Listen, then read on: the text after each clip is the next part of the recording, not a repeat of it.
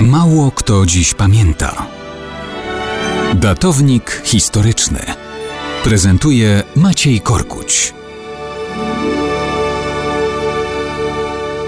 Mało kto dziś pamięta, ech, no nie mało, bo zaledwie kilka dni temu opowiadaliśmy o oficerze hiszpańskiej armii Augustinie de Iturbide, który na początku XIX wieku dogadał się z powstańczym meksykańskim przywódcą Vicente Guerrero, aby wspólnie poprowadzić Meksyk do pełnej niepodległości.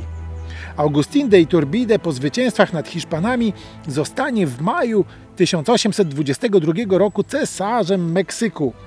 Szybko obalonym i jeszcze szybciej skazanym na śmierć i straconym. A jakie były losy Guerrero?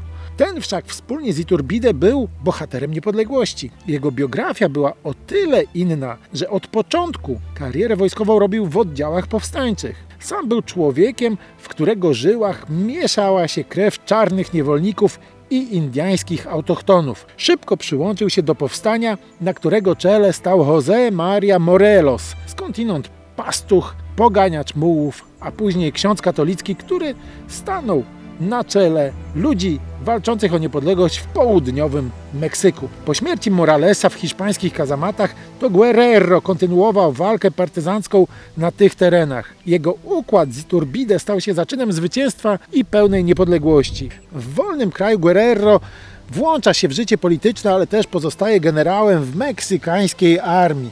Po obaleniu Iturbide pierwszym wybranym w wyborach prezydentem Meksyku zostaje generał Guadalupe Victoria. W 1827 roku jednak jego władzy zagraża bunt i zamach stanu Nicolasa Bravo. To generał Guerrero wraz z generałem Santa Anną ratują prezydenta. A jednak finalnie to Guerrero wraz z tym samym Santa Anną doprowadzą do obalenia tegoż prezydenta i w 1829 roku Guerrero sam obejmuje urząd głowy państwa. Długo porządził jako prezydent? Kilka miesięcy zaledwie. Jego przyjaciel Santa Anna przyłącza się do spisku przeciw Guerrero i prezydent zostaje obalony. Co dalej? No niestety, aresztują go, finalnie skazują na śmierć i stawiają przed plutonem egzekucyjnym. Zakończył tak, jak jego dawny przyjaciel Augustin de Iturbide.